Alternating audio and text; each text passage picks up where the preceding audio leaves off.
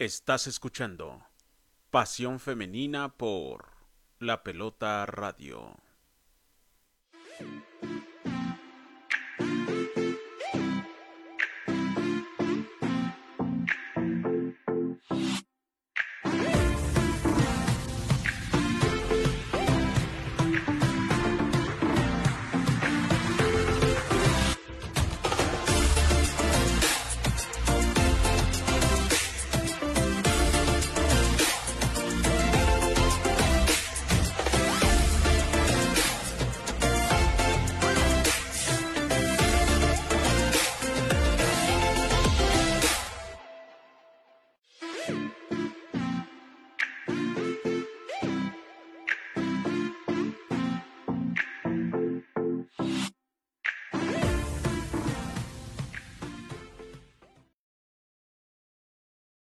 Amigos, muy buenas noches, ¿cómo están? Gracias por estar aquí acompañándonos una noche más en Pasión Femenina y la verdad es que estamos muy contentos que nos acompañen y pues bueno, también como cada semana, mi gran amigo Toño Palomo. ¿Cómo estás, Toño? Bien, Miriam, aquí andamos de nueva cuenta hoy, ya jueves 28 de enero, ya se nos fue el mes de enero, se nos está yendo, es el último programa del mes de enero y pues, eh, bueno, se dice mucho de este día por la famosa canción de don Antonio Aguilar, que con mucha gente la ha escuchado un día 40 de enero, no, un día 28 de enero, el 40 de enero lo decían de broma, perdón, un día 40 de enero, ahí. así lo decía bromeando un, pariente mío, se me pegó el 40 de enero, perdón, el 28 de enero, así es que, pues mucha información, Miriam, importante, eh, tanto del tema de selección nacional, Liga MX femenil, mucha información tenemos el día de hoy en Pasión Femenina. Así es, y por supuesto también, como cada semana, un gran invitado. Hoy vamos a conocer la disciplina de remo. Y pues bueno, tenemos el gran invitado de Máximo Molina, que al ratito lo vamos a tener. Y pues bueno, eh, pues también recordarles amigos que obviamente nos pueden ver por Facebook y YouTube al mismo tiempo en, en vivo. Entonces también se quedan ahí grabados los programas. Y si ustedes este, les gusta el programa, pues por favor regálenos un like, compartan para que nos sigan viendo más gente. Y por supuesto también recuerden que en radio, bueno, tenemos la pelota radio y que... Estás escuchando Pasión Femenina por la pelota radio.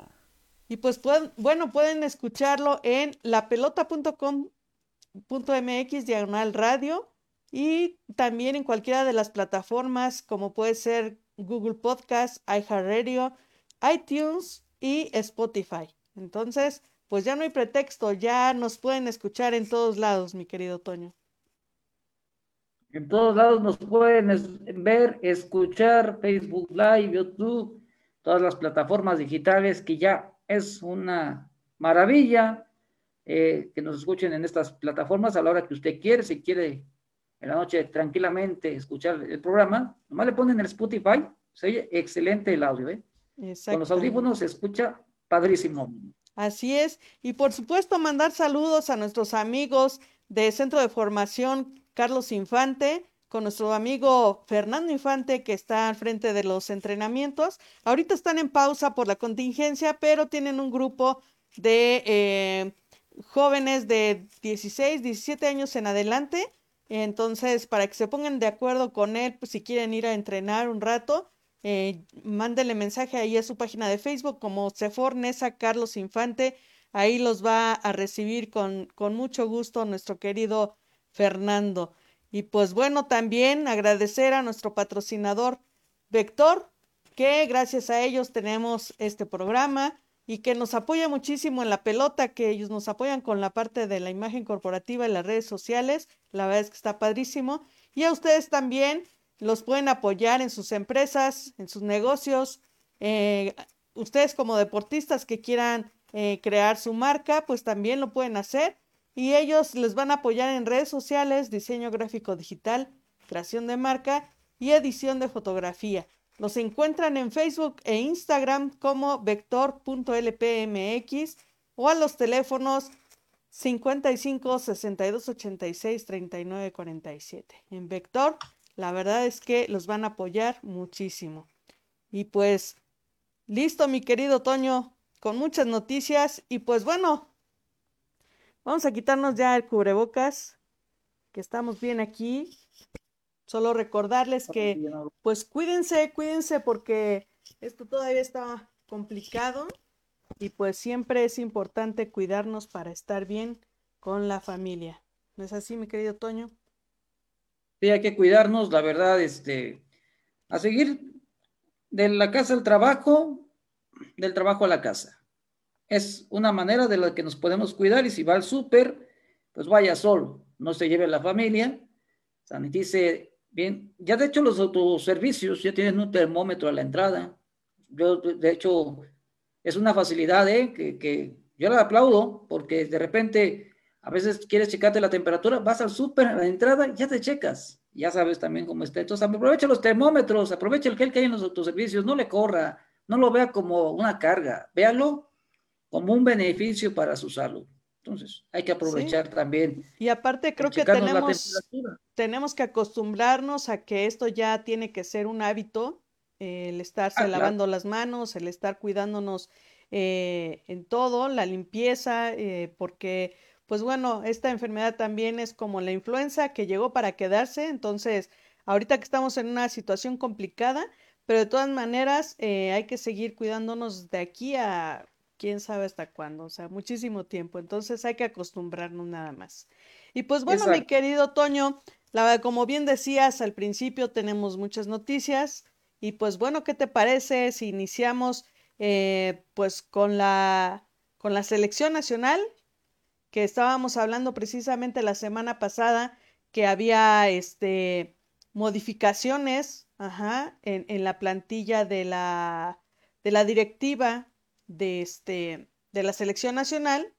Y pues bueno, eh, hoy tenemos ya la noticia de las, de las seleccionadas que ya tuvieron su, su primer llamado, ¿no es así, Toño? Sí, su primer, algunas, su, primer llamado, que fueron nueve jugadoras, y sobre todo hoy tuvieron concentración en, en el CAR, estas jugadoras eh, de, de, la selección mexicana, que, pues, miren, en realidad, este, pues, ¿qué te puedo decir? Yo, vi, yo veo todo igual. Sea, en las porteras, fíjate que, no sé, en tu punto de vista, bueno, ahí, están, ahí está la, lo que se presentó, lo decíamos la semana pasada, John Lelvisa, presidente de la federación, Gerardo Torrado, ahora sí que director de selecciones nacionales, eh, Mónica Vergara, selección mayor, Maribel Domínguez, sub-20, y Ana Galindo como la directora técnica de la sub-17. Bueno, puras mujeres, bendito entre las mujeres, ahora sí, ¿verdad?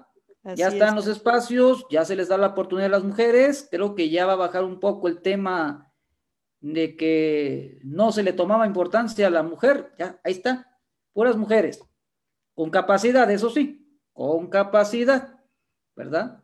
Y aquí están las convocadas, como ya lo decía. A ver, vamos a ver, Miriam, ¿qué opina de las convocadas? Bueno, las porteras. Alejandría Godínez del Monterrey, Itzel González, que es la sorpresa, de Tijuana, y Wendy Toledo de el equipo Santos Laguna. De ellas, tres, una no han sido campeonas del fútbol mexicano todavía. Alejandría acaba de jugar la final con Rayadas. Creo que está bien en porteras, ¿no, Miriam? allá en, los, en, eh, bueno, Toledo, un proceso. Eh, aquí, bueno, la discusión es, la segunda portera, que podría haber estado Macharelli o podría haber estado Blanca Félix, pero lo decíamos en el programa, miren, en muchos programas. La portería es de lo más seguro que tiene la selección mexicana. ¿eh? Hay muy buenas porteras en la liga. ¿eh? Muy buenas Sí, como bien dices, bueno, hablando de, las porteras, creo que estamos muy bien, así como lo, bien lo comentas, no hay ningún problema con ninguna portera. Y pues bueno, hablando de, Blanca Félix, pues bueno, llegaríamos al mismo tema de, lo que hemos estado hablando últimamente, ¿no? Entonces, eh, creo que estamos bien, ¿no? Eh, muy Está muy bien. Y, y, aparte yo creo que Alejandría la ventaja que tiene con algunas porteras mexicanas en esta liga es el juego con los pies es de las que mejor despejan en la Liga Mexicana. Así es. Entonces, eso es lo que tiene, yo lo dije, cuando estaba en Pachuca yo decía, ella va a llegar a la selección por el juego con los pies. No, pero Blanca es mejor atajadora, Blanca es la... Sí, pero el técnico ve, no ve los programas de televisión, ¿eh? ni redes sociales. Los técnicos ven lo, que, lo futbolístico, ¿eh? Exactamente, sí, o sea, y al final de cuentas es como tú te sientes cómodo, ¿no? O sea, al final de, eh, creo que puede, como todo profesor, o sea, llegan muchísimos eh, jóvenes, niñas a un equipo y pues bueno, es con quien tú te sientes más seguro, con quien le ves cualidades y puede ser que a lo mejor este algún papá diga, no, es que ese niño no está bien, pero pues si cumple las expectativas del director técnico, pues la verdad es que lo demás es lo de menos. Y, las tres de Liga Mexicana, que es una buena noticia, son de Liga Mexicana las tres. Exactamente. Bueno, nos vamos, Miriam, con las defensoras. Eh, Flores, está García. A ver, aquí tengo los nombres, deja los Es que ya, no, ok, las defensoras son eh, ni más ni menos de bueno, aquí, las, aquí están.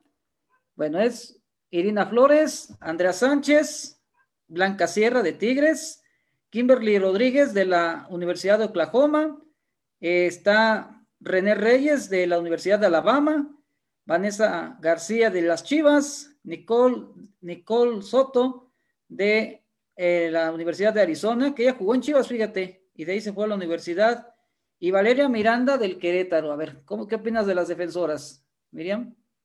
No, pues igual, ¿no? Creo que está bien. Eh, digo, yo, yo no sé, o sea, habíamos hecho hace algún tiempo, ¿te acuerdas? Que nuestra selección. Pero, pero yo creo que, que, o sea, volvemos a lo mismo que comentamos ahorita con lo de las porteras. Es, es con quien se siente bien el, el director técnico. A final de cuentas, creo que también está la parte de que es la primera convocatoria que hace este la director técnico, entonces pues va a empezar a ver, ¿no? Va a empezar a ver el trabajo, va a empezar a ver el compromiso y de ahí pues eh, si ella tiene que mover a alguien pues la moverá, ¿no? Exacto, la moverá, es una defensa joven, yo creo que va a complementar, yo no, me, yo me imagino que va a llamar a Kenty Robles, ¿no? La jugadora del Real Madrid, que es defensora central, o lateral izquierdo, ahí posiblemente pueda ganar el lugar la jugadora del Real Madrid, pero en defensiva también muy bien.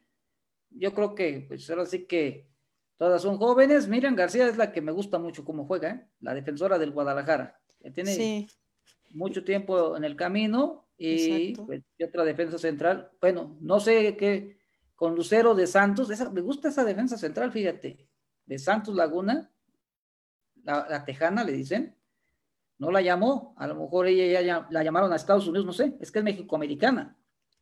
Pero, bueno. y fíjate que también hablando de Miriam García, este, como bien dices, es una gran jugadora ya con, con mucha experiencia. Ella inicia desde que inicia esto de la Liga MX femenil. Ella tuvo una lesión muy fuerte en la rodilla hace un tiempo y afortunadamente pudo regresar y regresó igual con mucha fuerza, ¿no? Claro, muy motivada y es muy disciplinada. Eso también habla muy bien de ella. Es de las que, de, perfil bajo, ¿no? Les decimos en el medio, ¿no? Siempre tranquila, moderada y es una líder, sin duda es líder del equipo del Guadalajara junto con Blanca Félix y con una seleccionada que mencionaremos más adelante. Bueno, las volantes quedaron así. Rebeca Bernal de Monterrey, Diana Evangelista tenía que estar de Monterrey, Joana Robles del Atlas, una atlista, eh, Lupe Sánchez de Tigres, Carla Nieto de Pachuca, Mari Carmen Reyes de la Universidad de California, Nicole Pérez de Monterrey, está eh, Fernanda Delgado de la Universidad de Arizona y Carolina Jaramillo de las Chivas. Buenas volantes, ¿eh? Y muy buenas volantes, la verdad, este, lo decíamos, ¿no? en el tema de las de las volantes, ¿no, Miriam? ¿Quiénes podrían jugar por fuera, no? Pues aquí está dándome, pues no sé si me den la razón, ¿verdad? Pero sí teníamos una idea tú y yo de cómo podría ser la selección mexicana, ¿eh? No estábamos tan errados, ¿eh? No, estábamos, exacto. no estábamos tan perdidos. No estábamos tan perdidos, pero también el seguimiento que uno le da a la liga. O sea, no nos, no nos vemos, eh, no vemos en la tele las noticias, simplemente vemos lo que se ve. Y aquí, ¿quién podría ver? Pues bueno, hay que aclarar que a, a Ovalle, a Lisbeth Ovalle no la llaman porque está apenas eh, regresando a entrenamientos después de haber tenido este bicho del COVID, por eso no la convocaron, ¿eh? Para que la gente no, no, se, no se empiece como a, a presentir, ¿no? Que no la van a llevar, ¿no? Por eso no la llamaron a la selección mexicana y pues delanteras, a ver, esta sí es novedad, la vamos a decir hasta el final. Bueno, delanteras, Alison González de Atlas, era obvio, la conoce Mónica desde el proceso sub-17, Montserrat Hernández del América, ella va porque es zurda, ¿eh? Es zurda, está Monse. Daniela Espinosa del América, la que mete los goles en, el, en las Águilas. Stephanie Mayor de Tigres, Katy Martínez, sin duda, la campeona de goleo de la Liga MX. Eh, está también María Sánchez, también esta jugadora que estaba en las Chivas. Y Licha Cervantes, Miriam. Tu jugadora favorita. Mm, fíjate que ya la veo diferente, como que, como que algo hicieron ahí en el Guadalajara, ¿eh? ¿Te acuerdas que en algunos partidos no participó? ¿No fue convocada Alicia Cervantes? Así es. Algo pasó. Alguna situación. No quiero decir si es de indisciplina o no. Yo creo que hicieron buen trabajo con ella y, quiero decirte que se lo merece porque está haciendo un buen torneo. Ahora que no está ni María ni Nicole Pet, o sea, ahora que se fueron las 11, Licha se echó el equipo a los hombros, ¿eh? A las Chivas se lo echó a los hombros. Y está jugando muy bien y ahí está la competencia para Charlín Corrales. ¿eh? No la tiene fácil Charlín, ¿eh? Pues no, la tiene fácil. Aparte todavía no está al 100% con lo de su lesión. Entonces, eh, claro. tantito lo, de la lesión, tantito de que eh, no pueden eh, permitir ahorita la entrada, bueno, la salida de los europeos, ¿no? Y este, con lo del COVID. Y pues la competencia está fuerte, o sea, es, es algo que ya habíamos hablado anteriormente también, de que tenemos mucho talento ya en la Liga MX femenil. Ya hay muchas chicas que están con todo el nivel para poder estar aquí. Pero simplemente pues ya cuesta más trabajo eh, seleccionar a alguien por lo mismo de que hay muchas chicas que son talentosas. Y esta niña, Licha, pues eh, bueno, a final de cuentas es como, creo que todos en una escuela tenemos un, un talento rebelde. Y ella eh, es así, es, tiene muchísimo talento, es un poco rebelde, pero pues bueno, nada más falta eh, ponerle un poquito de disciplina y ojalá que ya Chivas haya logrado hacer eso y por algo le está llamando eh, Mónica, ¿no? Fíjate, es que bueno, eh, dirán que la temporada pasada a lo mejor sí fue muy, muy, muy duro con mis críticas, pero ahí está la realidad, se pone a jugar y, lo hace bastante bien, se pone a jugar, ahí están los resultados. Desde que hizo la declaración de que el, Atlas era su cliente, como que tuvo un bajón Lich y de ahí, ya como que a la directiva del Guadalajara no le gustó esa declaración. Pero ahora, a Lecha la llevan porque ella sí tiene buen juego aéreo, Miriam, ¿eh? Tiene buen juego aéreo.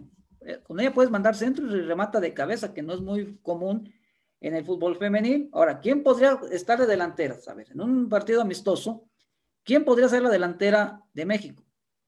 Consideremos que ya está Charlene en esa lista, ¿no? A ver, ¿quién sería, quién sería para que entrara ahí Charlene? ¿Quién tendría menos ventaja? Caray, está bien difícil. Yo, creo que la que la que tendría menos ventaja sería eh, no la dejan fuera porque es zurda. Ella puede jugar en lugar de Lisbedo Valle o de María Sánchez. Fíjate nomás, tenemos ahí tres zurdas en la banda de la, de la izquierda, ¿eh? De buena calidad. Entonces, yo creo que sería Dani Espinosa. A ver, ¿quién sería la delantera para ti de esta selección? Alicia Cervantes con Charlín, Katy con Charlín o Alison González con Charlín. Pues yo creo que que Alicia. Alicia con Charlín. Así es. Pues fíjate que yo me quedo con esta delantera. Charlín, pues ahora sí que no no me, no me llena el ojo a mí, con todo el respeto. No. Y es que obviamente, mira, eh, a final de cuentas es como, pues es el nombre y la experiencia, ¿no? Sí, pero caray, yo me voy con Allison y con Katy. Pues sí, digo, a final de cuentas están jóvenes, tienen, tienen talento y... Ya tienen un mundial, pues ¿eh? Bueno, exacto, pues sí. Bueno, Katy no tanto, pero Allison ya jugó un mundial, es su campeona del mundo, sub-17.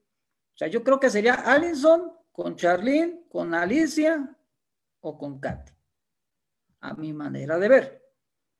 Pero fíjate, yo a final de cuentas lo veo muy bien la, plantilla, está muy bien, entonces yo sigo con mi voto de confianza para la para Mónica, entonces ah, claro. creo que vamos muy bien, empezamos muy bien y este y pues hay que ver, hay que ver el, el avance conforme se vayan dando las cosas, ya veremos cuáles serían los primeros encuentros, en dónde, con quién y pues bueno, vamos a ir viendo. A final de cuentas es, es el inicio de este nuevo proyecto, ¿no? Y fíjate, hubo un torneo, va a realizarse un torneo en, Florida. Eh, yo vi hace rato esta información. en Florida, un torneo donde invitaron, fíjate, a, invitaron a Argentina y a Brasil, y a México no lo invitaron Canadá y Estados Unidos. ¿Por qué? Híjole. No lo invitaron a México. Pues es que también yo creo que en ya... lugar de Japón. Yo creo que ya también les da miedo de, vernos a nosotros, de volver a vernos a nosotros, ¿no? Mira. Pues sí, mira, aquí tengo las fechas. Fíjate, se llama, bueno, es la COP Shivers, así se llama, presentado por una marca de tarjetas de crédito. Fíjate, tiene patrocinio este torneo, ¿eh? Juega Estados Unidos, Argentina, Brasil y Canadá. A mí me haya gustado ver esa selección en ese torneo, ¿eh? Me haya gustado ver esta selección. Pues sí, pero... No hay tanta bronca con las, con las fechas, ¿eh? Pues ahora sí que todo tiene su tiempo y ya llegará el de, el de Mónica, el de esta nueva selección, entonces pues ya las veremos. Ahora sí que hay que dejarlas trabajar, hay que dejarlas eh, demostrar poco a poquito se van a ir dando las cosas y yo la verdad estoy muy confiada en este nuevo trabajo. Pues sí, no, no lo invitaron a México, qué, qué mala onda. O sea, invitaron a Japón, no pudo Japón por el tema de pandemia, pero sí Argentina se coló. O sea, están interesados ya los, los sudamericanos en foguearse en Norteamérica, Miriam, fíjate. Pues la verdad es que eso, eso está muy bien porque también el, el fútbol femenil eh, le ha costado mucho trabajo a Centroamérica y Suramérica, pero ahí va, o sea, le está echando ganas y qué bueno, mira, o sea, la verdad qué bueno que les dan oportunidad. Y digo, si de, alguna manera no, no le hablaron a, México, también, mira, lamentablemente, eh, esta parte de la, de la pandemia nos ha afectado muchísimo porque ahora, ahora somos uno de los países en primer lugar de contagiados y muertos, entonces lamentablemente, eso también te, independientemente de, o más bien lamentablemente de las pérdidas eh, que se han tenido humanas, em, pues también repercute en la economía y repercute en este tipo de situaciones, porque un Estados Unidos viendo, digo, ellos también no están muy bien que digamos, ¿verdad? Pero el país que haya organizado esto, pues voltea a ver y, dice, ¿qué onda con, con, México? O sea, puedes tener un equipo muy bueno, pero, pero si estás teniendo problemas de contagios en el fútbol mexicano, eh, pues ¿para qué te traigo? Puede ser, puede ser, y pues ahora sí que, pues ojalá y pronto, como tú dices, pasó al tiempo, poco a poco, pero ya tenga un partido amistoso Mónica Vergara, ¿no? Estaría padre que jugaran en el Estadio Azteca contra una Argentina, contra un Brasil. Aprovechar que están por allá, ¿no? Pero pues, es que con el tema del virus y complica todo. El tema del virus complica todo. Eso, tienes razón. Exactamente, pero pues bueno, esperemos que ya esté mejor todo esto. Y pues bueno, mi querido Toño, vámonos con las sele... perdón, ya hablamos de la selección. Vámonos con la Liga MX femenil, los resultados de la jornada 3. Ahí están los resultados. Oye, Pumas anda muy bien, ¿eh? Sí, muy bien, Pumas. Le gana tres goles por cero a Rayadas, que ya están pidiendo fuera Becerra, las redes sociales. No, déjenlo, déjenlo. Ha llegado a las finales. Y no empiecen de que es el Cruz Azul del femenil. No, no, no. Ahí la lleva el profe Becerra. Pumas está jugando muy bien. Se ve la mano de Chucho Ramírez que le está apoyando muy fuerte a Iliana. Le trajo buenos refuerzos, ahí está el resultado, ¿eh? 3 por 0 a rayadas allá en cantera. En otro resultado, Miriam Juárez y Pachuca empataron a uno, un duelo emotivo, ¿no? Porque pues Titi está en Juárez, ¿no? Que fue mucho tiempo auxiliar de, de, Eva Espejo, un, un, enfrentamiento yo creo especial para ella. Y bueno, empataron a uno y sigue sin ganar el equipo de Toña, ¿eh? Toña ahí sigue sin ganar en el fútbol mexicano.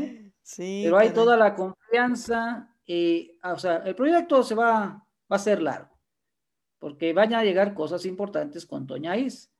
Y hay que entender que pues no está adaptada al fútbol mexicano, bueno, pero es una contratación que sigo sin entender. Pero... Mira, antes de que continúes, déjate, digo unos saludos de Heraclio Soto y de Moicano, eh, que dice saludos, jefa. Pues saludos, mi querido Moicano, te mando un abrazo, cuídate mucho. Espero que veas todo el programa. La verdad es que va a estar muy bueno. no se pierda tras la lona, ¿eh? Exacto, los lunes a las 8 de la noche. A ras de lona. Programazo a ver si nos dice Moicano doble Blue Demo, ¿no? Quiere ser alcalde. ah, ni, ni, hablemos de política con tanto circo, oh, la verdad. estoy hablando de un luchador, ¿no? pues sí, exactamente. Y pues bueno, la verdad es que fíjate, como bien dices, Juárez ahí va a paso firme, pero va bien, ¿no? Creo que va muy bien.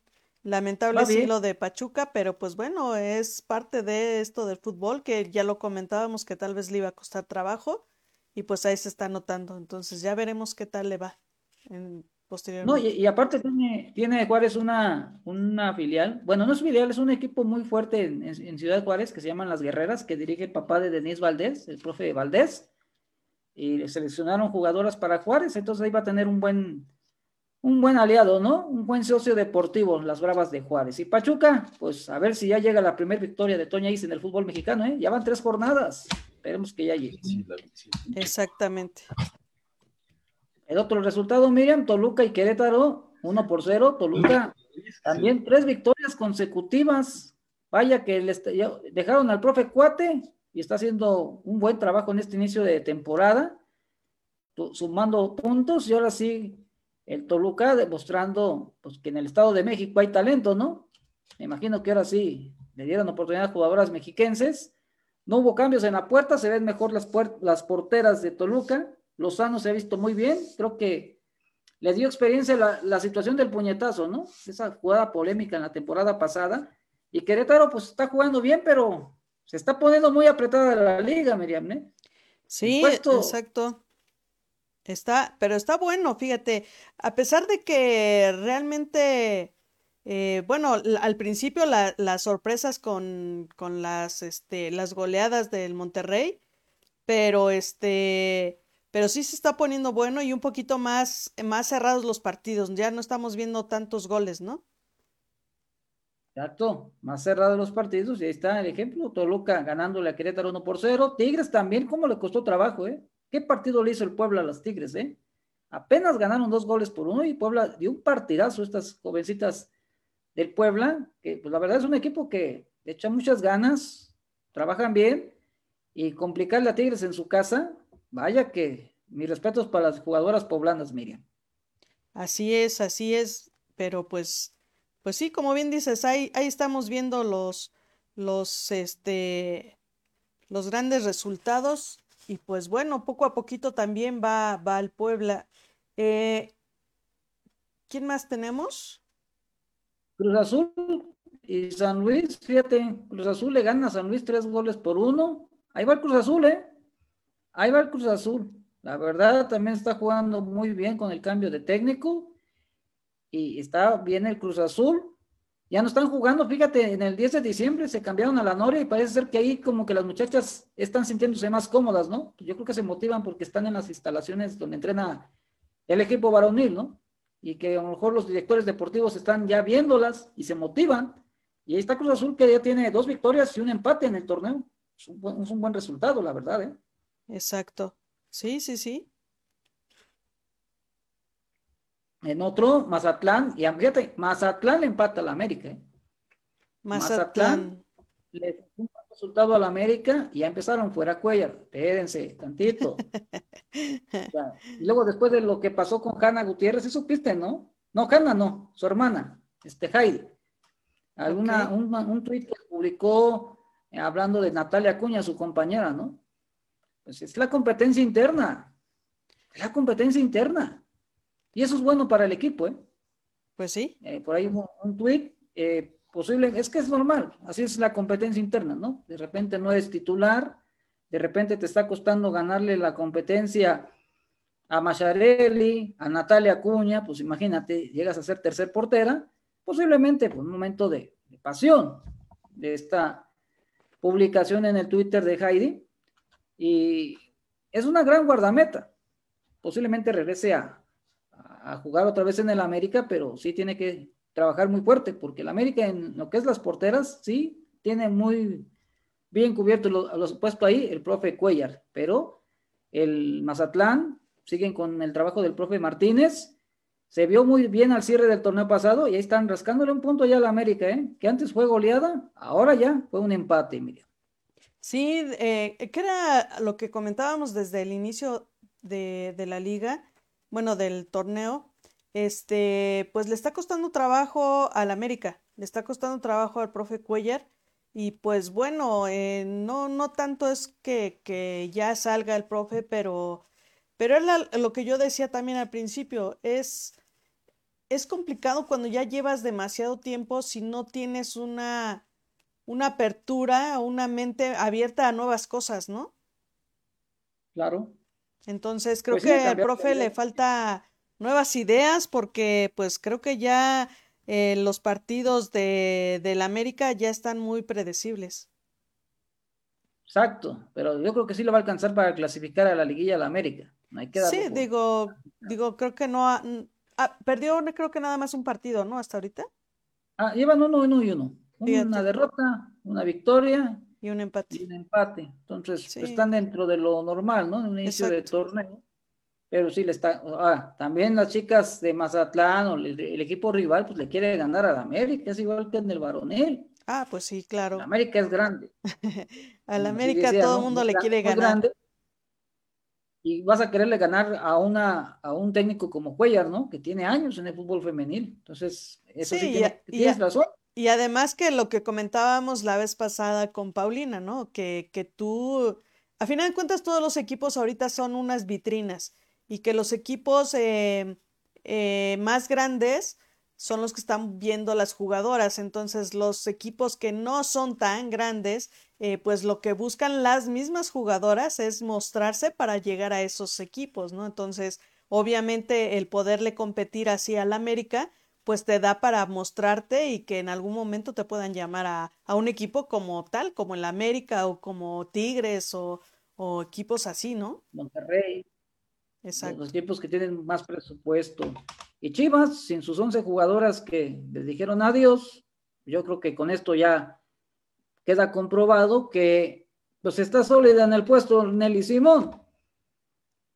sin jugadoras, tres victorias consecutivas, Dicha viviendo un buen momento, eh, Jocelyn Montoya en buen momento, Blanca Félix una líder en la cancha, el Chore Mejía cada vez teniendo más experiencia en el fútbol femenil, ya debutó eh, esta jugadora ruinda de Durango, Carol Bernal, ya debutó y, se y fíjate que jugó bien, ¿eh? Ella, decía que en su, bueno, yo lo que he oído es que ella sí quería estar en las Chivas en, en su sueño, ¿no? En sus sueños como futbolista. Mira, ya lo logró y se vio bastante bien Carol Bernal, que ya debutó con el Guadalajara y ya pues ya se va a empezar a enfriar el tema Marion Reimers. Por cierto que, que a Mauri Vergara, Miriam, abrió, un podcast, ¿no supiste? No. Un podcast. No, no, sabía. Ya va, a tener su programa a Mauri Vergara, el dueño de las Chivas, el dueño de Omilay. Eh, es un emprendedor, eh, a Mauri, ¿no? Igual que su padre, Jorge Vergara, en paz descanse. ¿Y quién crees que es el invitado de su primer programa, del podcast, del YouTube? ¿Quién? Que se llama Transmutando. ¿Quién crees que es el invitado inaugural? No, ni idea. Nelly Simón. Ah, pues fíjate. Ah, o sea, a Mauri va a entrevistar a Nelly Simón, su directora deportiva. Qué bueno, qué bueno porque, porque eso también, eh, digo que obviamente son programas más eh, controlados, pero de todas maneras eh, vas a conocer un poquito más la idea de trabajo de, de Nelly, ¿no? Claro, y, bueno, voy a echar el gol, ay, disculpa, voy a echarle un gol, pero sí me gustaría que la gente la viera. va a ser, usted se mete al, a la página, se llama Transmutando, el podcast Transmutando, y lo conduce a Mauri Vergara. ¿Eh? Pues qué tal, Ojalá. Pues está re bien. hay, que ver, va a estar interesante, ¿no? Porque van a hablar bien del femenil, van a hablar muchas cosas del femenil, ¿eh? Ah, Tanto pues uno como dueño, como uno como director deportivo, ¿no? Y mira que se agradece que se abran ese tipo de, de, ventanas para el fútbol femenil porque se necesita mucha, mucha difusión y qué bueno que existe cada día más, más lugares donde hablen de ello. Muy bien, y qué bueno por a Mauri Vergara, ojalá y nos dé un día una entrevista a Mauri. Estaría padre, ¿no? Que, que tú lo entrevistaras aquí en Pasión Femenina, ¿eh? A Mauri Vergara. Es muy flexible, ¿eh? Pues ojalá. A ver si lo conseguimos. Algún día lo la tarea para que, lo entrevistes y luego nos dé la zona mixta para ir a cubrir el femenino. Ah. Estaría. y pues bueno, el otro juego, mi querido Toño, ya vámonos un poquito más León y Necaxa, vamos rápido, León y Necaxa, León gana su primer victoria, Scarlett felicidades a Paulina, ¿no? Nos habló de este juego, ¿no? En la semana pasada. Exactamente. Y Necaxa mejoró, sí se vio mejor el equipo. Y bueno, 2-1 gana el equipo Esmeralda, primera victoria de Scarlett Ortiz en la Liga MX y pues el profe Álvarez a esperar, ¿no? La siguiente jornada y Tijuana, fíjate, le hizo un buen partido al Atlas y al, al, último minuto eh, ganó el Atlas con gol de Allison, aprovechando un error de la guardameta y la defensora. Y los roquinegras del Atlas siguen peleando la, el liderato general, no, no lo mismo con el varonil, ¿no? Que van en último lugar, qué contraste, ¿no? El Atlas femenil en primer lugar, el Atlas varonil en el sótano de la Liga MX, Miriam, y pues ahí está el buen paso del equipo de Fernando Samayoa con las roquinegras del Atlas. Así es. Y pues vámonos rápido con, lo, con el calendario de la jornada 4 que inicia mañana, que va el Querétaro contra Mazatlán, Necaxa contra Cruz Azul, ay, aquí ya me equivoqué, no te preocupes, sí se ve, sí se ve. es eh, Atlas contra León, Juárez contra Mazatlán, eh, Rayadas contra Querétaro, Puebla contra Cruz Azul, ah, San Luis contra Cholas, América Toluca, Pachuca contra Chivas y Santos contra Tigres. ¿Qué tal? Buena jornada, fíjate que va a estar muy bueno. Yo, bueno, para irnos rápidamente, creo que partidos atractivos de esta jornada, sin duda, al América contra Toluca, ¿eh? Sí. va a estar bueno ese partido, ¿eh? Y, Pachuca contra Chivas, ¿eh? También va a estar muy bueno ese partido, porque sería buscando la victoria a Toña Is, su primer victoria en el fútbol mexicano, y a ver si Chivas logra otra victoria más importante, y aparte que ya tienen una rivalidad porque estos dos equipos jugaron la primer final de la Liga MX femenino, ahí quedó una historia, y Atlas en, ya, en Atlas ya están pidiendo a la afición en redes sociales que ya jueguen en el Estadio Jalisco, que se lo merecen las chicas, ¿eh? Pues sí, la verdad es que sí, es, ya, ya, ya se necesita, pero digo, la verdad es que van a ser partidos muy buenos. Eh, como bien dices, eh, Pachuca ya necesita ganar su primer partido, esperemos que sea con Chivas, aunque lo dudo mucho, pero este, porque Chivas está jugando muy bien, pero pues igual se le pueden dar las cosas, ¿no? Entonces, eh, el, también Puebla Cruz Azul creo que va a estar bueno. Eh, Cruz Azul está haciendo muy bien las cosas. Puebla eh, le está costando un poquito, pero creo que también ahí va, ¿no? Ahí va, ahí va con esto. También algo que me gustaría ver, me gustaría ver este partido de, de Rayadas contra Querétaro, porque también eh, hacen un buen trabajo. Y pues bueno, este Atlas que ha estado jugando muy bien contra el León, pues qué tal, a ver qué tal le va a León, ¿no? No, pues va, va a Scarlett, va a su tierra, a Guadalajara. Va a estar atractivo, ¿no? Exactamente. Y Necaxa sí la tiene complicada, pero todo puede pasar en el fútbol, ¿no? Que está recibiendo a las Pumas de Ileana Dávila. Si ganan los Pumas, ahí está la técnico de la jornada. Bueno, Ileana Dávila, tres victorias consecutivas de esta directora técnico que fue con Ares de Parga, quiero ser utilera, y Ares de Parga le dio la oportunidad de ser la directora técnica. Bueno, van a empezar a criticarme, porque digo que Ares de Parga hizo cosas buenas en Pumas, ahí está, ahí está lo que dejó Ares de Parga, pero en fin, ya es otra historia. Y Jocelyn Montoya, pues la verdad, buen partido, dos asistencias de Alicia Cervantes, definió muy bien esta jugadora eh, mexicana. Y pues ahí está la jugadora de la semana, Jocelyn Montoya de las Chivas Rayadas del Guadalajara. Y ya te digo que ya están buenos los debates, Miriam, en el tema de si le vas al equipo varonil de, una de la institución, le vas al varonil o le vas al femenil, ¿eh? Y hay mucha división en redes sociales, ¿eh? Desde que sacamos la, bombita aquí de, que el clásico, el clásico del fútbol mexicano femenil era Tigres contra Rayadas, ya hay muchas dudas y discusiones en todos lados, ¿eh? En todos lados ya está esa discusión, ¿eh? Así es. Pero mira, qué bueno, qué bueno que se dan esas cosas porque esa es parte de la pasión del fútbol. Y pues bueno, eh, pues ahora sí que a quien le vayan ustedes, pero pero háganlo de, de buena manera, no, no caigamos en las cosas que, que pasaron con lo del América, con la jugadora que fue amenazada. Y pues bueno, todo sanamente es buena pasión. Claro, hay que disfrutarlo, vivirlo, disfrutarlo y apoyar a la jugadora. Exactamente. También su sacrificio, se hacen sacrificios, ¿eh? Algunas jugadoras no viven en la ciudad de donde son originarias, ¿eh? Exacto. Se quedan en la casa club, tienen que rentar casa y hacen un verdadero esfuerzo por cumplir sus sueños. Entonces hay que apoyarlas, más que nada. Y si queremos que esta liga crezca, pues también el aficionado tiene que ver mucho, los medios de comunicación tienen que ver mucho. Entonces hay que apoyar, apoyar y apoyar, Miriam. Creo que es todo el día de hoy en el tema del fútbol femenino. Excelente, Toño. La verdad es que muy bien. Y pues bueno, ahorita vamos a pasar a la entrevista con nuestro gran invitado. Mientras, Estás escuchando Pasión Femenina por La Pelota Radio. Y pues recuerden que nos pueden escuchar en La Pelota Radio, eh, pueden encontrarlo como lapelota.com.mx diagonal radio. Ahí chequenlo, la verdad es que está, está muy padre.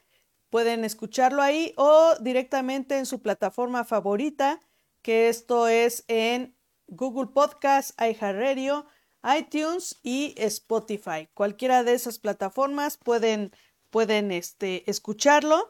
La verdad eh, va a estar muy padre, se los aseguro. ¿No es así, mi querido Toño?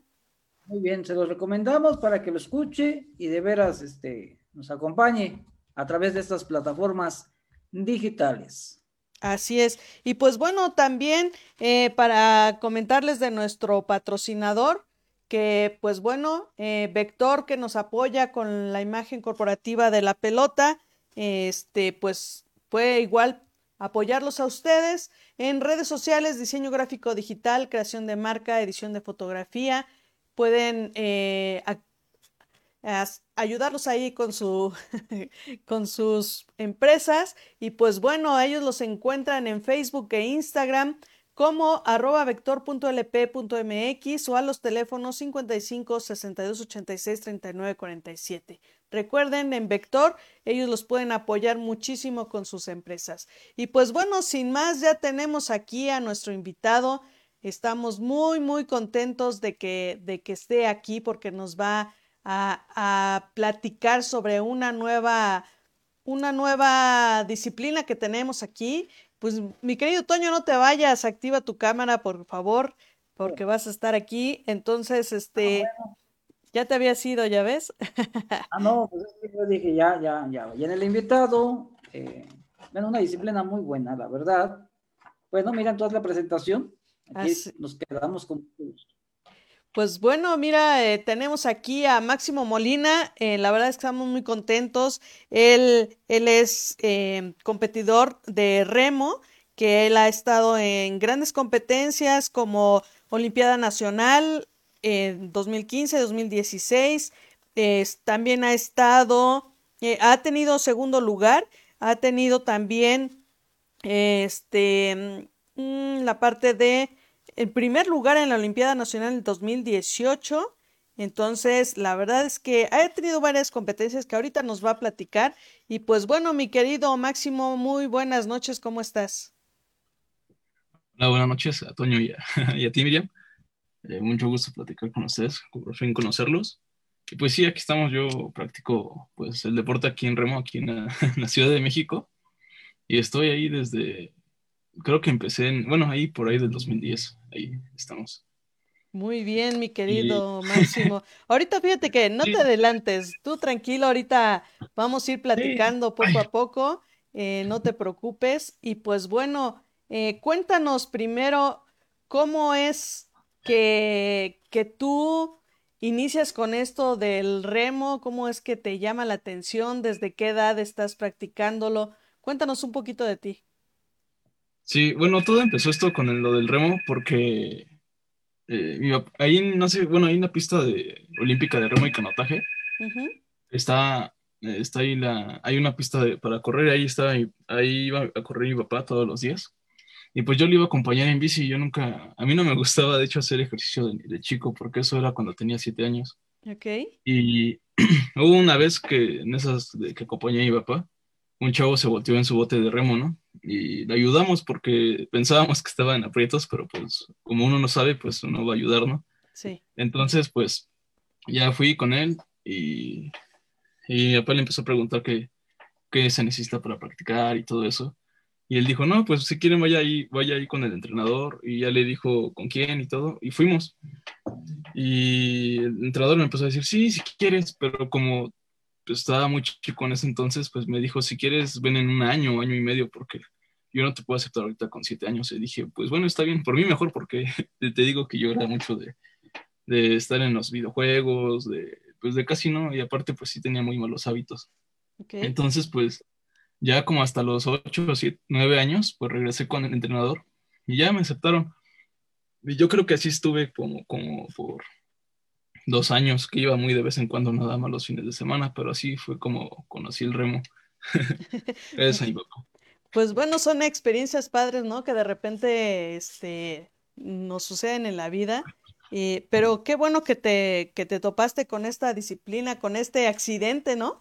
porque a final de cuentas fue como te llamó la atención y, y qué bueno, o sea, y, y, cómo fue tu primera experiencia ya entrenando para, para esto?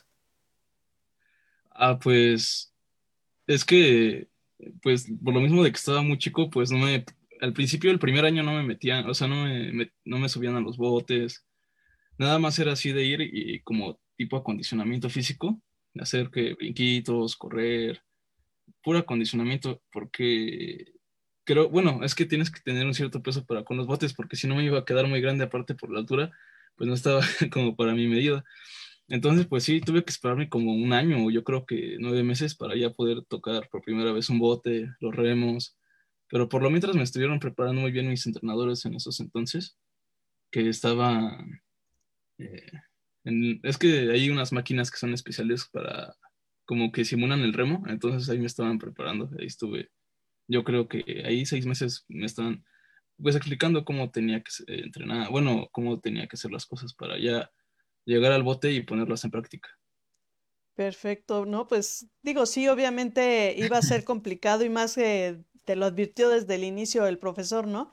Que, que iba a ser, eh, estabas muy pequeño para, para practicar esto.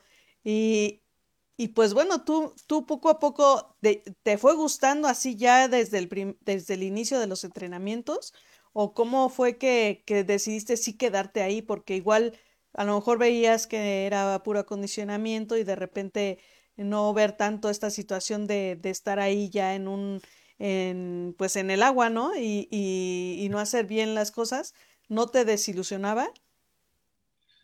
Un poco. Eh, te digo que pues, yo no era de hacer ejercicio ni nada. Entonces mi papá casi casi me obligaba a ir porque no iba todos los días, nada más. Me acuerdo que iba los martes, jueves y sábados y domingos. Por lo mismo, como pues no había tanta necesidad de entrenar tanto y así. Y aparte nada más era una hora, entonces pues sí. Sí, al principio sí me desesperaba un poco porque pues me cansaba y así. Pero yo creo que sí, es que aparte esos años eran como para, bueno, ese añito fue como para agarrarle un poquito de gusto al deporte, pero sí, sí me fui acostumbrando poco a poco y sí me adapté muy bien. qué bueno, qué bueno.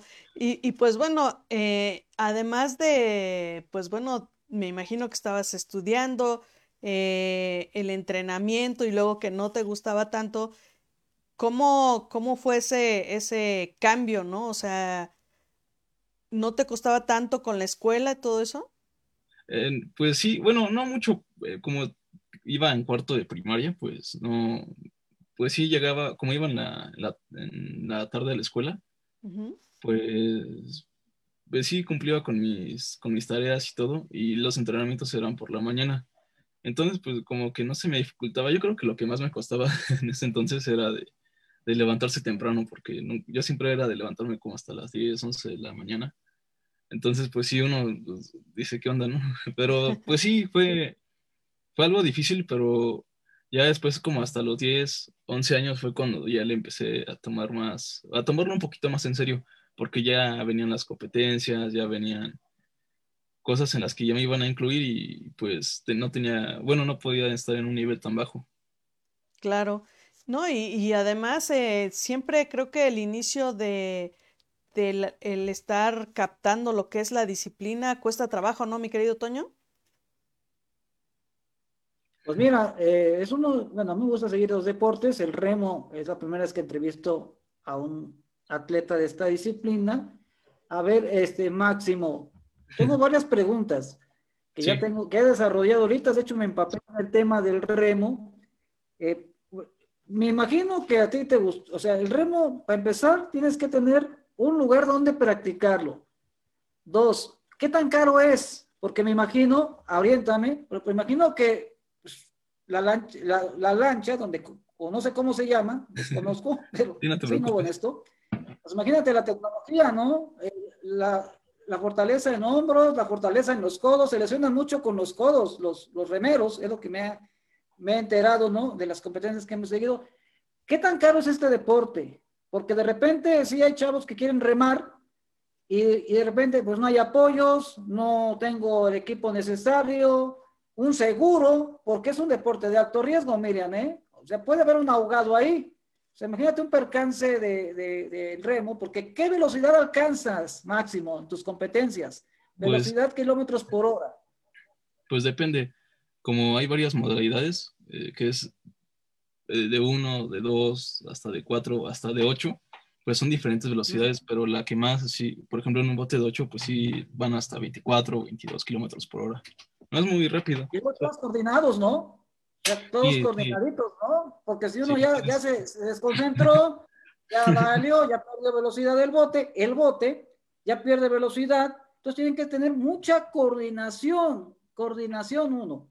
Y dos. Sí. Eh, sí. Sí, y como te decía, pues sí tienes que tener un, bueno, pues un espacio muy grande. Por ejemplo, aquí en la, la el gobierno nos apoya con el mantenimiento de la pista y todo eso. Y aparte que es una pista olímpica, o sea, sí tienen los estándares que, para realizar competencias. Pero, bueno, ustedes en la Virgilio Uribe? Sí, ahí en, ahí en Xochimilco todas las mañanas. Iba a entrenar porque pues ahorita con esto pues solo nos queda aquí en casa. Pero sí, y eh, respondiendo a tu segunda pregunta, pues sí, no, no, no es, yo digo que no es tan caro ni tampoco tan barato, pero por ejemplo yo estaba en, eh, porque ahí hay varios clubs, está aquel club de la UNAM, del IPN, que de la Marina, que de todo eso. Entonces yo entré primero a este club, donde pues me cobran, le cobran a mi papá creo que 700 pesos al mes, la mensualidad, y tienes que pagar tu mensualidad con la pista, o sea, como dar tu, ahora sí que pues los gastos de la pista para que la sigan manteniendo, que creo que eran 80 pesos, entonces pues tampoco es que digamos que está tan económico, pero tampoco tan, tan caro. Hay, y eso fue antes, porque ahorita ya me pasé al Club de la Marina y ahí pues ya no me cobran porque mientras sigas dando resultados, pues la Marina te apoya. Es una de las cosas que he dicho Máximo. Mira, por ejemplo, se dice tanto que el deportista mexicano no lo apoyan, que esto y lo otro.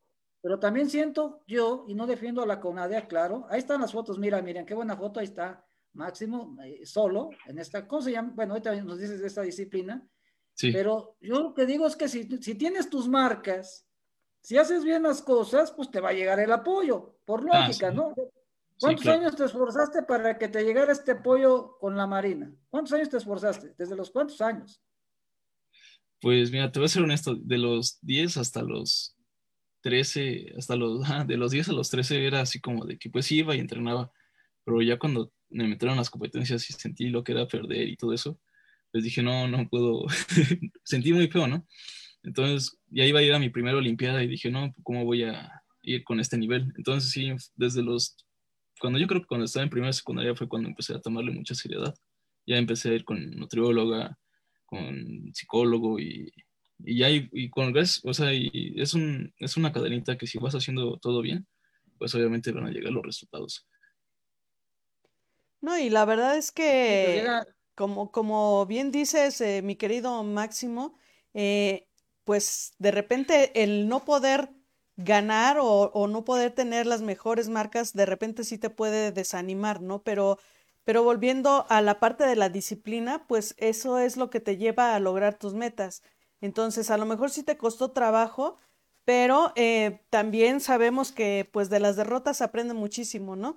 Entonces, eh, ahí, ahí lo demostraste con, con tu trabajo y pues ahora ya tienes el apoyo, ¿no?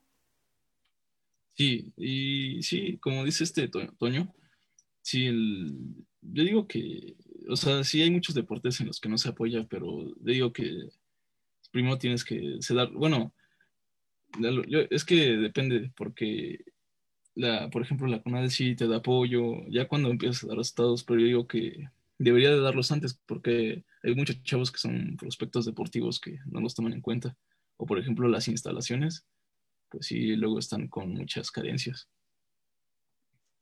Pero ¿qué tipo de carencias más máximo? O sea, si hay chavos de escasos recursos, eso lo sabemos, ¿no? Que sí. mucho potencial, pero también debes de concentrarte es que no estoy, yo estoy a favor del deportista, claro, estoy a favor del deportista. Sí. Pero no hay que llegar derrotado. O sea, tú lo acabas de mencionar, las derrotas te hicieron mejorar, pero no puedes llegar, es que no me apoya la CONADE, no, pues demuestra el talento, ah. porque los entrenadores, créeme que los entrenadores de esas disciplinas de los deportes que no le dan mucha difusión aquí en los medios de comunicación, solamente los universitarios, y, y les dice la gente, es que el remo está aburrido. No, es espectacular. O sea, yo ah, competencias en los Juegos Olímpicos, y la verdad, uno ve como hasta por unas milésimas de segundos, o sea, y coordinación es lo que a mí me ha gustado del remo, la coordinación. Ahora, pues aquí puede entrar la frase, pues remeros nuevos, chavos, pues remen contra la corriente, pues para que lleguen los éxitos, porque realmente es una disciplina, para empezar, yo no sé nadar. O sea, ¿qué, ¿qué es lo que ves, por ejemplo, tú como remero?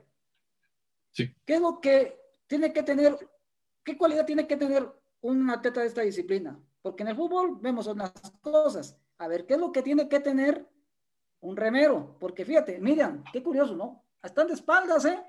Imagínate llevar la dirección de espaldas del, del, bote. O sea, tiene, algo, algo tiene interesante esta disciplina. Gracias por dejarme en la entrevista, Miriam, está interesante. Aprende uno más. Sí, no, pues mira, de cajón tienes que saber nadar esos de cajón, porque si te llegas a voltear, pues sí puede ser un poco peligroso, porque pues, pues como si está hondo ahí, pues sí te ahogas.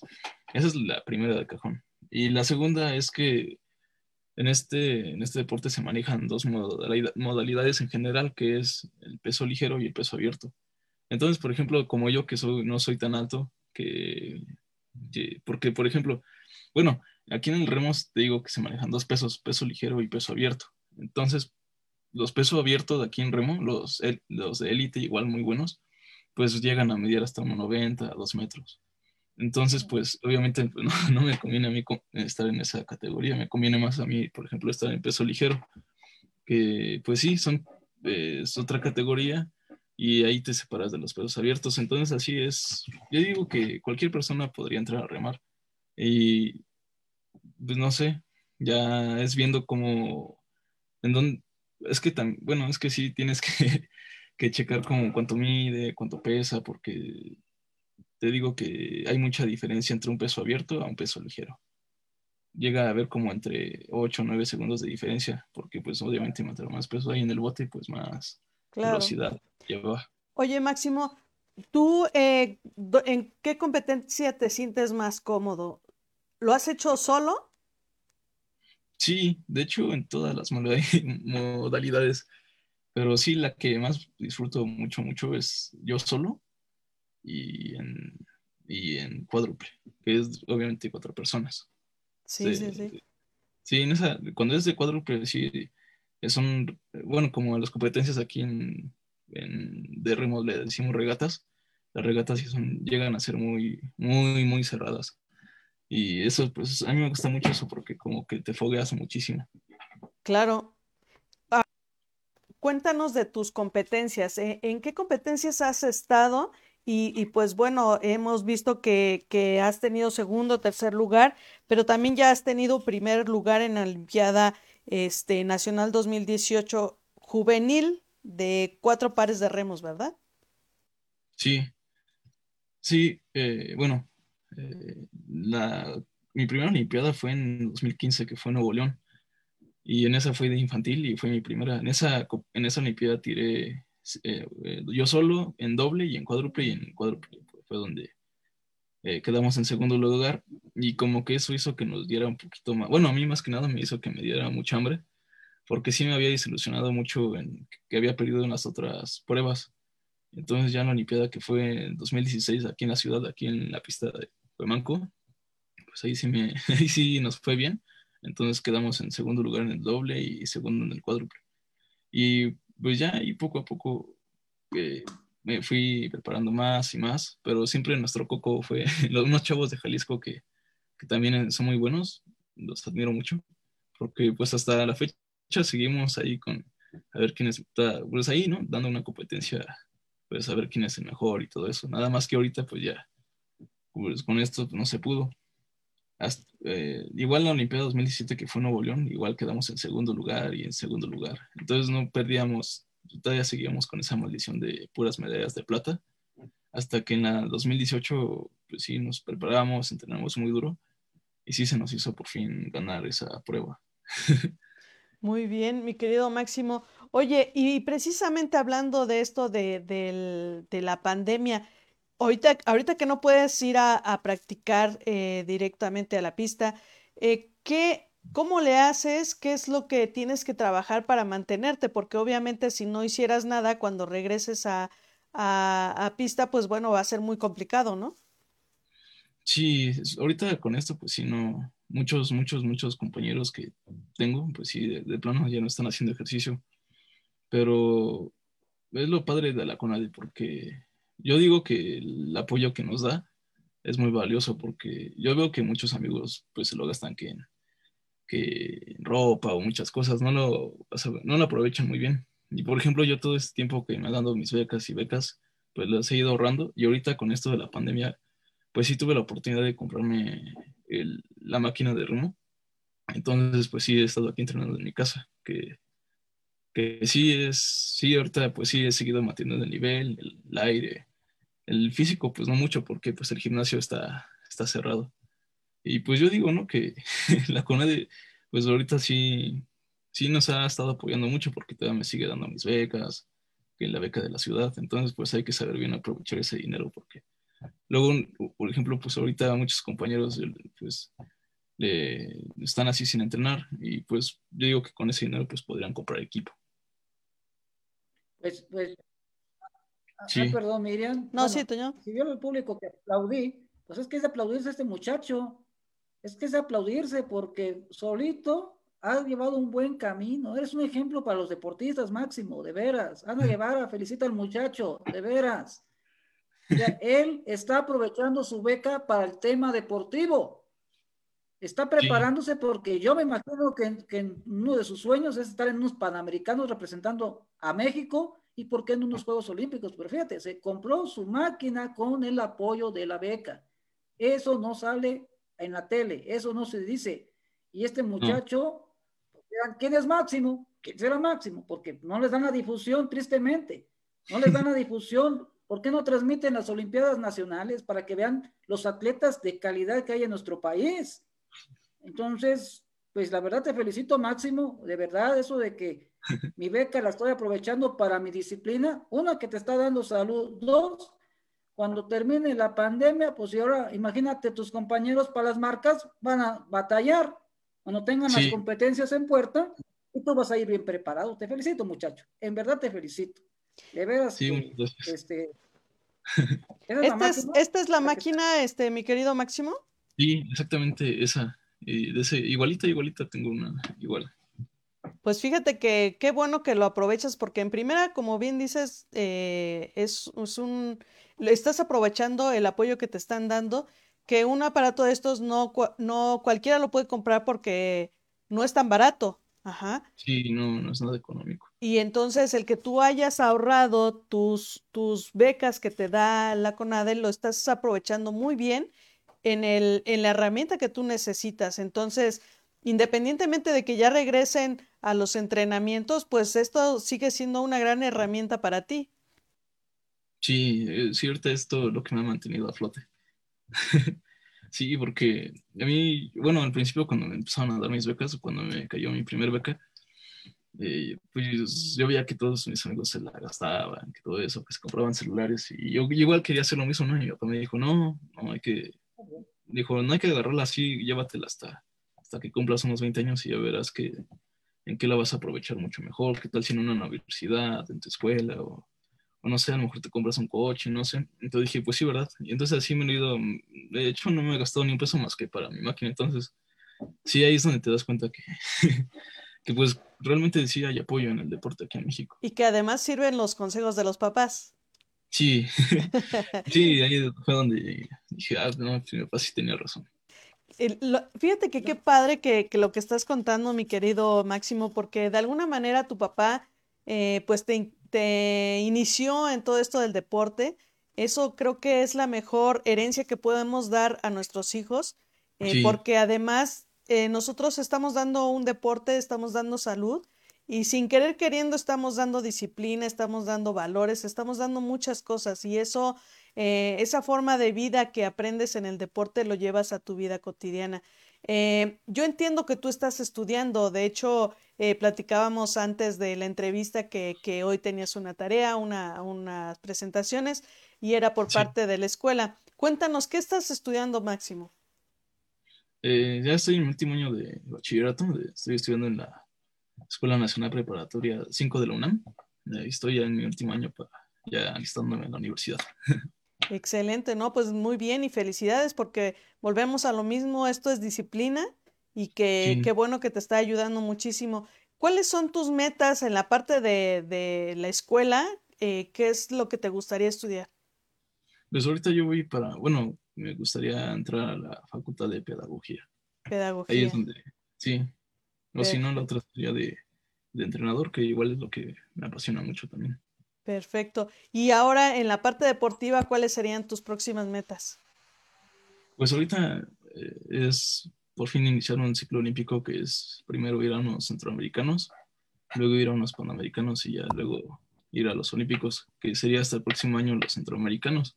Entonces mi meta y mi objetivo es los panamericanos de, de Panamá. Sí, son en Panamá del próximo año. ¿Y qué te dice tu, tu profesor, tu entrenador respecto a estas competencias? Eh, ¿Te dice que sí tienes eh, el, el, pues las ganas, el talento para estar ahí? Sí, sí, pues desde el año pasado ya, ya estábamos empezando a entrenar y para hacer una evaluación este año, pues ya no se pudo, para pues nada más para foguearme, ¿no? Para ver lo de los, para el preolímpico, porque obviamente hay un chavo aquí en México, igual lo admiro mucho, es mi ídolo, que él es de, Baja California y ha sido invicto por muchos años. Y pues para ver qué onda, o sea, me dijo mi, entrenador, no, pues compite contra él para que veas qué tal y todo eso. Y, y pues sí, de hecho iba a competir contra él, pero pues eh, todo esto ya se canceló y y aparte, como él es de otro estado, pues allá como que, bueno, ahí en Baja California, pues está mucho más calmado el COVID y todo esto, pues sí puedan entrenar ahí los chavos. No, sí, y aparte, pues tiene las, las instalaciones seguramente para poder estar haciendo todo esto y, y qué bueno.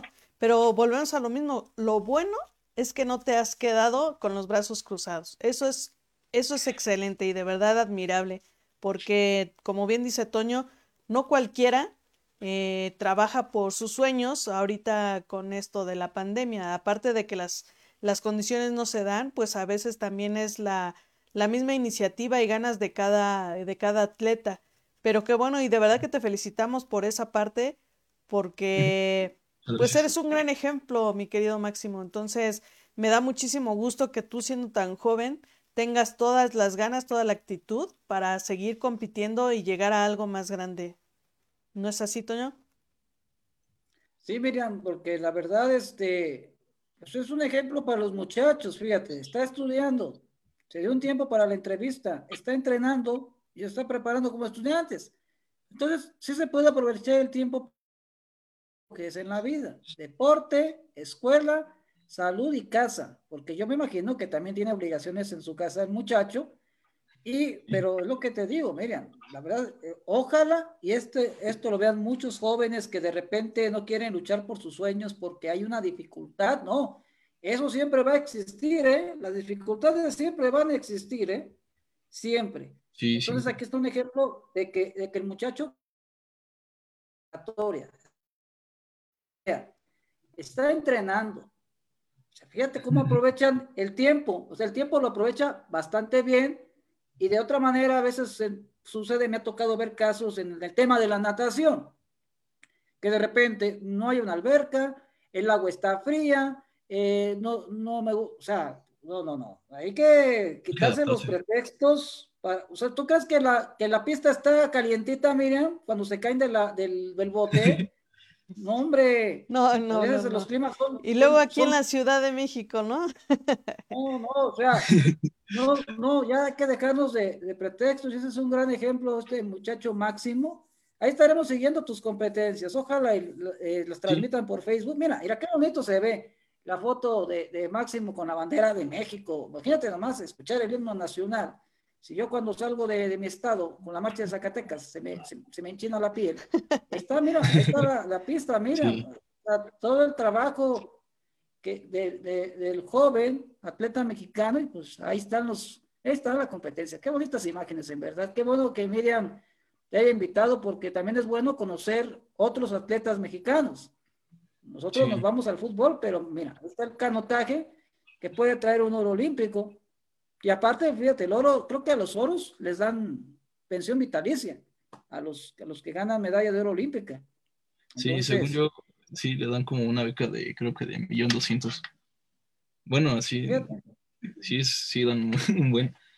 Bueno, pero sí, pero como quiera, le intento. ¿Esas ahí, en Virgilio? ¿Esas fotos? Sí, eso fue de la Olimpiada Nacional. Ahí están, mira la competencia. Como que tus compañeros ese día no andaban concentrados, mira, se ven en la foto como. Sí, ahí de hecho ya hemos llegado a la meta y ya todos bien muertos. sí, me imagino. Oye, eh, Máximo. Perdón. Máximo, ¿quién? Dinos cómo se llama tu profesor y este y qué tal te trata, para que también de alguna pues manera este invites también a los jóvenes que quieran que tengan la intención de conocer este deporte, eh, pues eh, igual y ver la manera de cómo se pueden contactar para poder ingresar a estos, a estos entrenamientos. Sí, pues sí, eh, mi profesor se llama Jesús Alejandro Porras, es el entrenador en jefe del Instituto de la Marina y pues ahorita, pues con esto del COVID, pues sí, ahorita él está entrenando a los chavos que pues no tienen equipo y todo eso, por así como por Zoom y los pone a hacer acondicionamiento y así. Igual de igual de vez en cuando me meto porque igual es muy tedioso estar todo el tiempo ahí con la máquina porque sí, también es pesadito, pero por ejemplo, si ahorita si quieren informes, pues sí sería cosa de mandar. Hay una página eh, de Facebook que se llama Remo y ahí pueden pedir informes o contactar con cualquier entrenador, porque como digo, son diversos clubes, entonces pues hay mucha variedad de donde, de dónde quieras elegir, pero yo recomiendo mucho la Marina. Qué bueno, qué bueno, la verdad es que eso está padre y que, y que puedan pues ahí contactarse varios chicos para que la verdad es que sí, yo también he visto las competencias en televisión y se me hacen muy, muy emocionantes. Eh, son de las de las competencias que me gusta mucho seguir, sobre todo en los Olímpicos. Y pues bueno, eh, qué bueno que, pudimos contactarte, mi querido Máximo, porque, porque eso está padre. ¿Y qué te dicen tus amigos de la escuela de que estás en esas competencias? Pues no sé, al principio como los que recién conozco y así, porque pues ya los que me conocen pues ya saben que llevo mi, pues, mi rutina, ¿no? Pero los que luego conozco, así, pues me dicen, ay, yo, porque pues son ellos de comer, así que, que tacos y así. Y siempre me dicen, ¿quieres uno? Le digo, no. Y siempre me dicen, ay, qué payaso.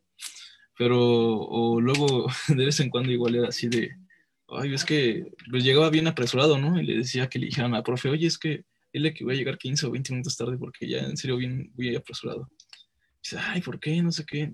Y pues ellos al principio sí se la toman así como que, como que pues exagero, ¿no? Pero pues ya después ya me van conociendo y ya saben que pues uno ya lleva sus hábitos y pues sí me apoyan mucho, igual, igual yo a ellos porque sí, pues, pues, ya sabes, ¿no? Si son los amigos, siempre uno se apoya con el otro. Claro, siempre. Y, pues bueno, digo, parte de, la juventud, pues también es el cotorreo, ¿no? Pero, pero, este, pero qué padre, mi querido Máximo, porque volvemos a lo mismo, tú eres un gran ejemplo. Y como lo estás comentando, pues entonces eh, estoy suponiendo que llevas una dieta, ¿no? Una dieta para mantenerte en forma y que puedas estar bien para las competencias. Sí, como ahorita ya, bueno, como ya te digo que se divide en pesos ligeros, y si tengo que pesar menos de 70 kilos. Entonces, sí, yo soy de esos que si no se lleva bien la dieta, luego, luego subo, porque pues mis papás son gorditos, entonces pues sí, sí me cuesta, tengo que llevar casi, casi al pie de la letra, porque, porque pues por lo mismo por la altura, pues también cuesta, me cuesta dar el peso. Claro. ¿Y qué te dice tu mamá a todo esto? Pues pues que, bueno, mis papás y mi, mamá, como ahorita yo he estado viviendo con mi mamá, pues sí, siempre me apoya, dice que mientras yo, yo siga ahí, ella, bueno, y sigue ahí entrenando, echándole ganas, ella siempre me va a estar apoyando. Qué bueno, qué bueno, mi querido Máximo. La verdad es que me da muchísimo gusto. Si la gente quiere seguirte para que vea tus competencias y cómo estás trabajando, ¿cómo puede hacerlo? Pues por mis redes sociales, ahí está mi, no sé si está ahí mi Instagram, que es arroba maxter-remo.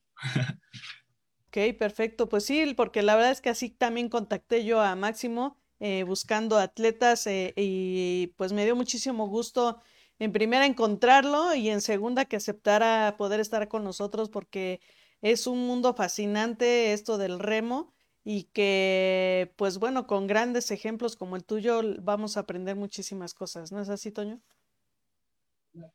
Sí, Miriam, y pues muy buena entrevista con este muchacho, la verdad, qué buen invitado.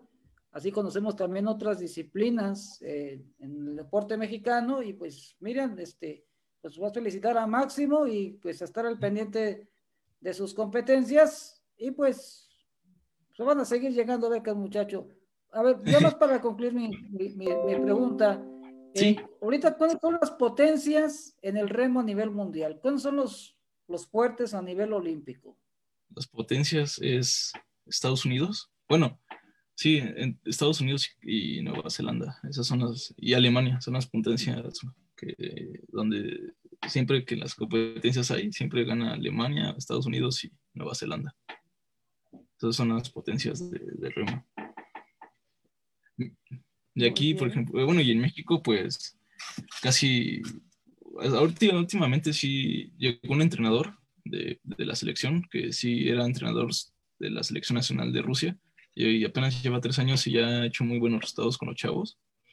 Y te digo que este chavo de, Baja, de Baja California, ya es el primer estado histórico para México porque él ya ganó una medalla en el Mundial.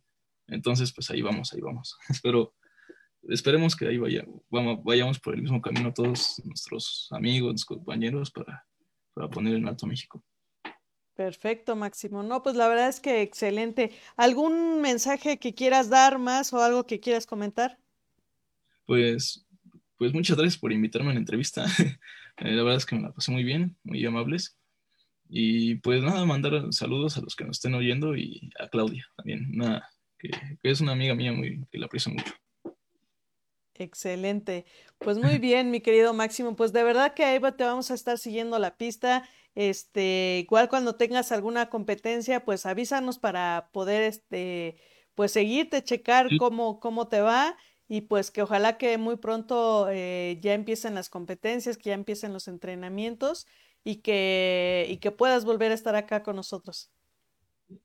Sí, sí, esperemos que sí si es así, pues yo les aviso, les mando mensaje y, y ya.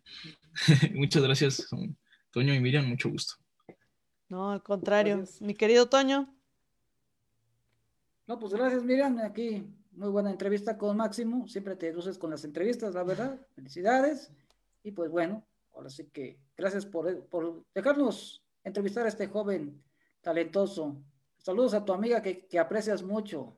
¿Eh? Viene el 14 de febrero, muchacho, ¿eh? Ay, sí, mira, mira la sonrisita, míralo.